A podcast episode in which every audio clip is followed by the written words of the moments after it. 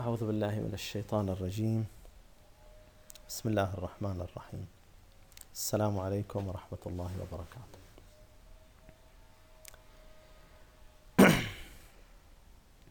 انفلات المؤمن من الحقائق اللي موجودة في الكتاب تقوده إلى شيء اسمه مرض القلب.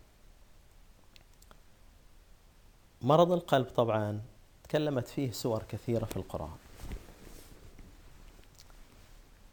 وناقشت أعراضه وأسبابه. بس الجميل في الموضوع أنك لما تبدي كقارئ للقرآن في بداية سورة البقرة أول ما تدخل تشوف أن هذه السورة أولت أو أعطت هذا المرض أهمية كبيرة جدا. فلو مثلا تلاحظ في الصفحة اللي هي رقم ثلاثة يتكلم عن الذين في قلوبهم مرض. طبعا أول ما تبدي سورة البقرة أول ما تبدي سورة البقرة تصنف الناس إلى ثلاثة أصناف. ثلاثة أصناف من حيث الإيمان بالكتاب. في عندي مؤمن متقي اللي هي اللي في البداية في الديباجة عندي والصنف الثاني هو الكافر اللي تقول سواء عليهم أأنذرتهم أم لم تنذرهم لا يؤمنون. والصنف الثالث اللي هو مريض القلب. تعال كده نستعرض يعني بصورة موجزة. في الصفحة الأولى المتقي هو اللي يوصله الهدى. أو اللي يجيه هدى الكتاب وأعطاني أن الهدى يجي للمتقي وأعطاني صفات محددة إلى هذا المتقي. قال يؤمنون بالغيب هذا واحد. يقيمون الصلاة هذا اثنين. مما رزقناهم ينفقون هذا ثلاثة. يؤمنون بما أنزل إليك يا محمد يعني بالقرآن هذا أربعة. وما أنزل من قبلك إلى الناس اللي من قبلك اللي هي الكتب السماوية اللي قبل النبي محمد. هذا هو المتقي. أعطى تلخيص إلى المتقي. والكافر إلا تنذره أو ما تنذره ما في نتيجة. إذا عندي هنا صنفين واضحين. أحسنت. واحد أبيض واحد أسود. الصنف الثالث اللي تتكلم عنه سورة البقرة هو مريض القلب. وكأنها تقول هنا في عندي إيمان مزيف وليس إيمان حقيقي. وطبعا أهمية هذا الإيمان المزيف أولت إلى سورة البقرة نقدر نقول هذه الصفحتين بالإضافة للصفحة اللي بعدها. أكثر من هذا أكثر من هذا هذا خلصنا منه وهذا الكافر خلصنا منه في سطرين. تعال إلى مرض القلب. فإذا مرض القلب صاير عنده في صاير عندي هنا في السورة إلى أهمية كبيرة جدا. وكأنها السورة بطريقة غير مباشرة قاعدة تقول لي إذا تبغى تاخذ الخير من هالكتاب تعال لي سليم القلب. لا تجي مريض القلب. طبعا عشان نستوعب هذا المرض أو نستوعب الفكرة دي محتاجين إن إحنا ناخذ واجد من الآيات. بس إحنا بناخذ مقتطفات عشان نفهم المدخل الحقيقي إلى مرض القلب. إحنا بدينا قلنا إن المؤمن إذا انفلت من البين حق الكتاب انفلت. يعني راح زاغ إلى حاجة ثانية يصاب بمرض القلب. يعني هو يبغى حاجتين في نفس الوقت. يبغى أن ينقال عنه أنه مؤمن بالكتاب ويبغى يسوي اللي هو لا أيوة اللي هو يبغى. فيبغى يعيش في هذا التناقض بين الحالتين. الواضح إن مريض القلب هذا يجيب بدل الآيات أشياء أخرى. هي اللي يسيرها. هو اللي يمشي عليها. لاحظ الآية رقم 16 أولئك الذين اشتروا الضلالة بالهدى فما ربحت تجارتهم وما كانوا مهتدين. هنا سوى استبدال. لأن التجارة هي عبارة عن استبدال. صحيح. أخذ شيء مبادرة. أيوة. في مقابل شيء آخر. فهو يقول أن استبدل الهدى. الهدى طبعا اللي موجود أي باعه الهدى اللي موجود في الكتاب. باعه وجاب بدله شيء آخر. وهو اللي بدأ يمشي عليه. الهدى بالضلال الهدى بالضلال طبعا إحنا نتفاجئ إن الله سبحانه وتعالى أعطى العقاب إلى هذا الصنف عقاب شديد جدا. لأنه يقول في قلوبهم مرض فزادهم الله مرضا. يعني العقاب صار دبل الدبل. يعني هو في قلبه مرض قام زيد عليه المرض. بدل ما يخفف عليه أو بدل ما يعاقبه عقاب آخر. أو يهدي. يهدي. ليش العقاب صار كذا؟ ليش ما يهديهم ليش العقاب يصير بهذا الشكل؟ خلينا إحنا نتصور أو ناخذ صورة المؤمن الحقيقي. المؤمن الحقيقي بالكتاب. المؤمن الحقيقي بالكتاب ما يساوم على الآية. يعني المعلومة لما تجيه خلاص هي. أي حاجة تحاول تنافس هذه المعلومة أي حقيقة ثانية تنافس دي الحقيقة ما يقبل بها. يعني عنده صلابة وثبات على الحقيقة اللي ينزلها الله سبحانه وتعالى في الكتاب.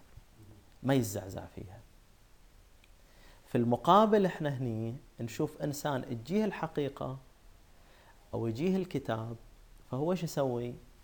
يؤمن ببعض والباقي اللي ما يتماشى يغض الطرف عنه. يغض الطرف عنه. والكلمة اللي قلتها أبو عبد الله صحيحة يخشه تخفون كثيرا. تبدون كثيرا منها وتخفون كثيرا. أهل الكتاب كانوا يتعاملوا بهذا الشكل. أنا لا المفروض أتعامل ويا الكتاب كل حقيقة كل شيء يصطدم مع ال ال الواقع اللي أنا أعيشه. يصطدم مع التركة الثقيلة اللي أنا ماخذنها من آبائي من عقائد من أفكار لازم يصحح. ما في شيء مقدس أعلى من هذا. فأنا أرجع هني إلى السؤال اللي سألناه قبل شوي. ليش الله عاقب بهذا العقاب؟ العقاب له علاقة بعزة الله سبحانه وتعالى. الله سبحانه وتعالى عزيز وكلمات الله عزيزة. فينتقم بأشد الانتقام إلى عزته إلى كلامه. يعني أنت تبغى هذا الأسلوب أنت تبغى هذا الطريق بالعكس أزين لك هذا الطريق. زينا لهم أعمالهم. أعطيك زيادة فيه. فهنا يصير أن العقاب من جنس العمل. أنت ابتغيت المرض. أنت شفت الآية لكن الآية نفسها ما أحدثت داخل قلبك قوة عشان تحدث أنت التغيير. في من- تفضل. ألا أنهم هم المفسدون ولكن لا يشعرون. لا يشعرون. يعني لهالدرجة ما هم فاهمين ما هو أي إحنا بنجي لها إن شاء الله. بنجي لها لا يعني بناخذ بس النقطة الأساسية و- وهي عملية الاستبدال وبعدين بنجي إلى موضوع الإفساد. والإفساد المشكلة أنه باسم الدين يصير. هذه هي النقطة المهمة.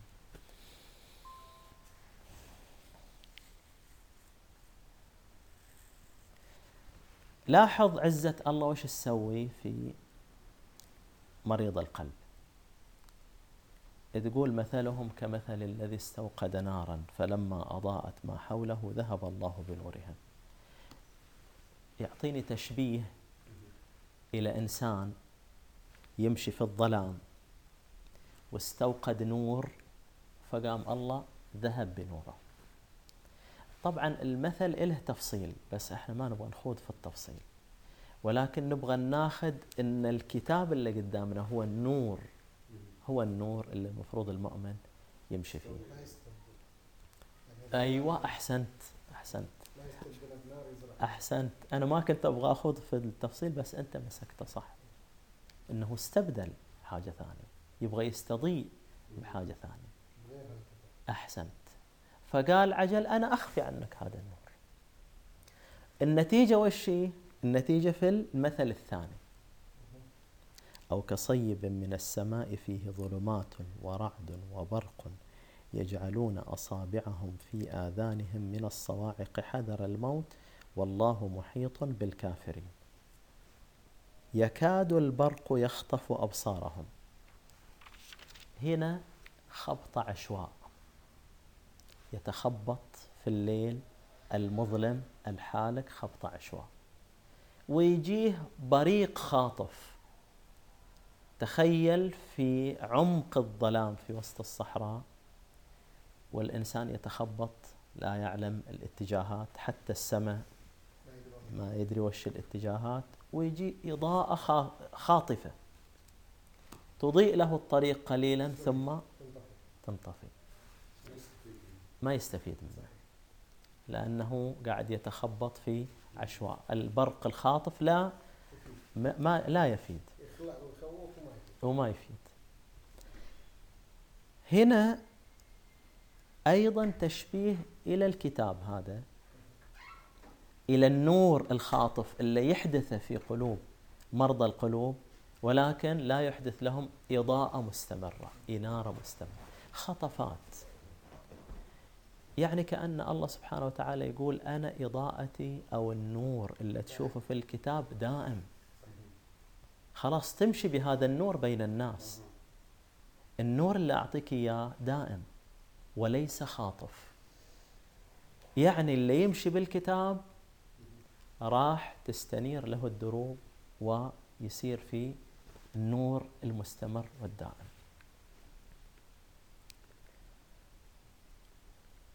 بعدين في إشارة خفية في الآية اللي بعدها.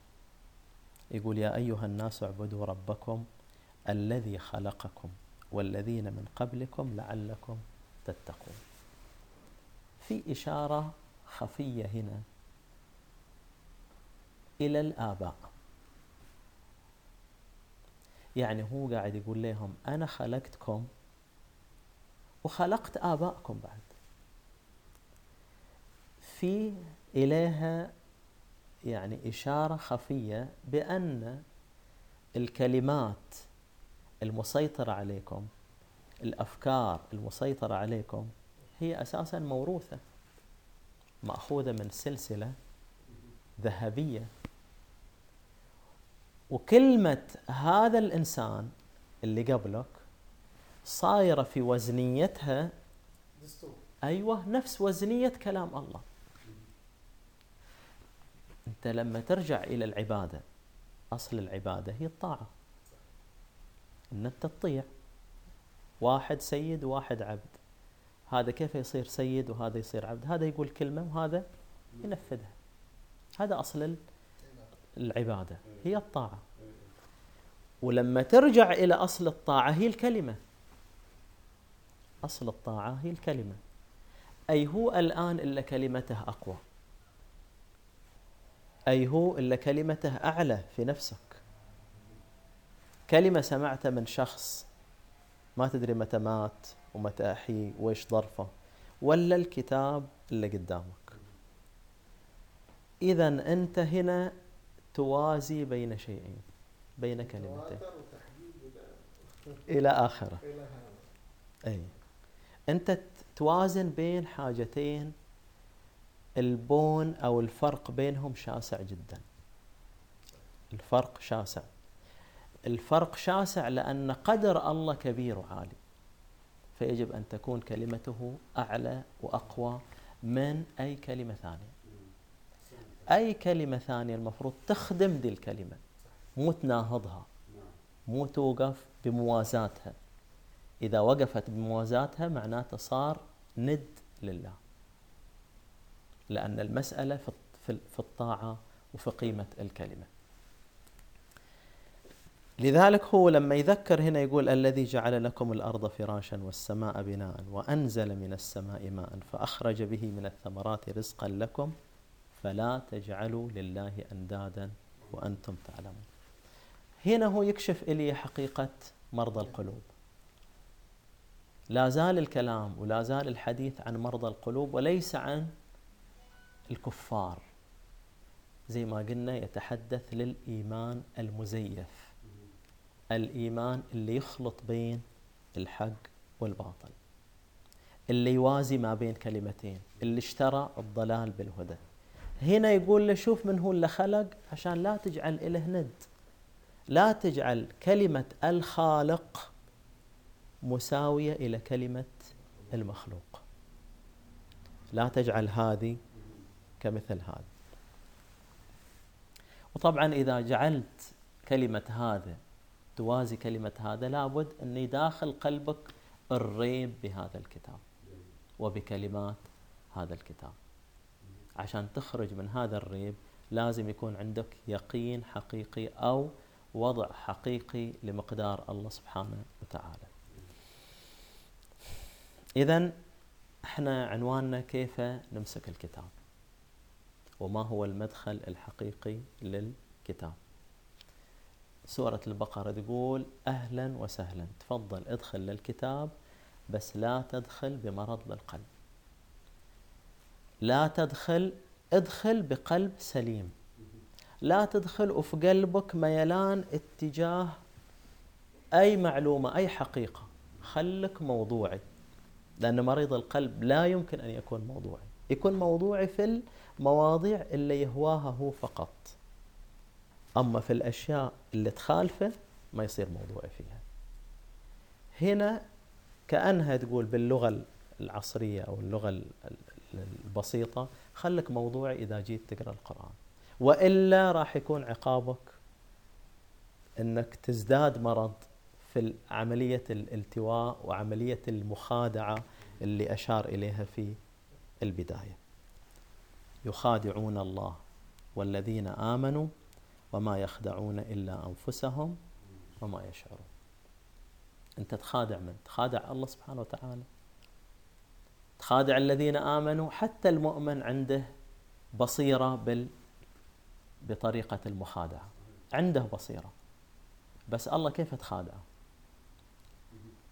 إذا المدخل الحقيقي هو سلامة القلب وأن إحنا تكون كلمة الله هي العليا في أنفسنا وفي قلبنا وفي الواقع.